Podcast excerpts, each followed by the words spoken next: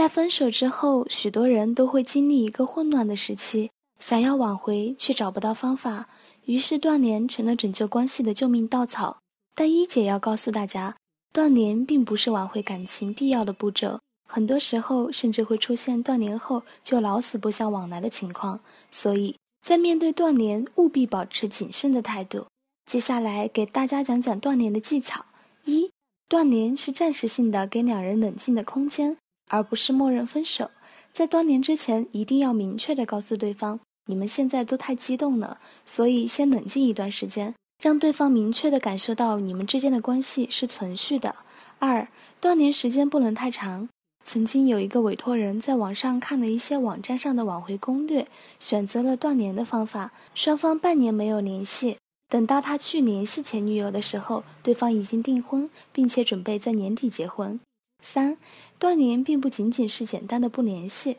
而是在这个过程中发现问题、改善问题。也就是说，在断联结束之后，要确保两人之间不会因为同样的问题再次出现矛盾、争执，让对方能够看到你为彼此感情做出的努力。四，断联不是完全从对方的世界消失，在断联期间，依旧要间歇性的进行价值展示，让对方能够尽快消除对你的负面情绪。记住你阳光、积极、开朗的样子。价值展示可以通过朋友圈、QQ 空间、微博、共同的好友等等。